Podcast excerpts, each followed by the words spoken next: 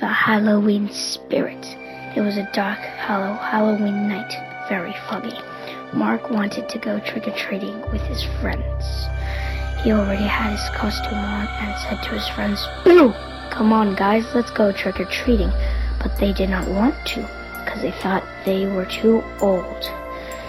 So they did not get scared. So Mark summoned the Halloween spirit with two zombie hands, three skeleton bones, two witches' eyes, and two counting horn.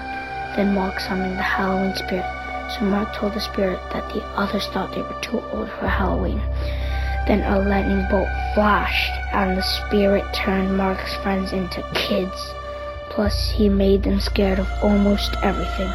Mark said, "You made them kids?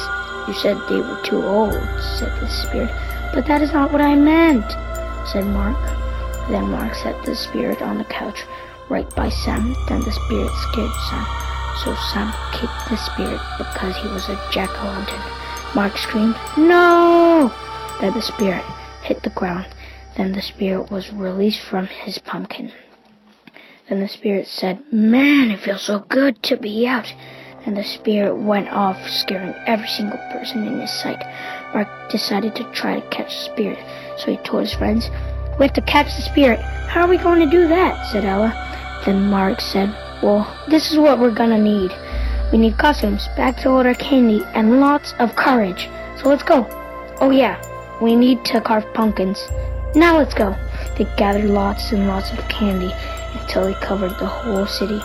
Then they saw the Halloween spirit with the whole army of live Halloween decorations. He had seven scared skeletons, eleven spiders, four four werewolves, and and sixteen Frankensteins. Plus, the spirit was controlling them all. The team tried fighting back with sticks, stones, or everything they found, but they couldn't couldn't fight back anymore. All they could do was run. They were running a long time, quite a long time, probably approximately six hours and thirty-eight minutes. Then they decided to toughen up, and they gathered all of their courage. Then the whole team powered up their carved pumpkins with candles, and Sam, Julia, Ella, Billy pointed their pumpkins at the spirit who was in the air.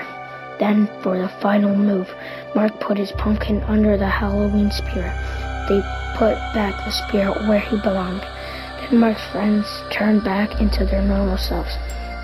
Then the army that the Halloween spirit summoned to life all turned back into decorations. Then Sam asked, "Whoa, how did that happen?" Mark said, "I did that. I'm very sorry."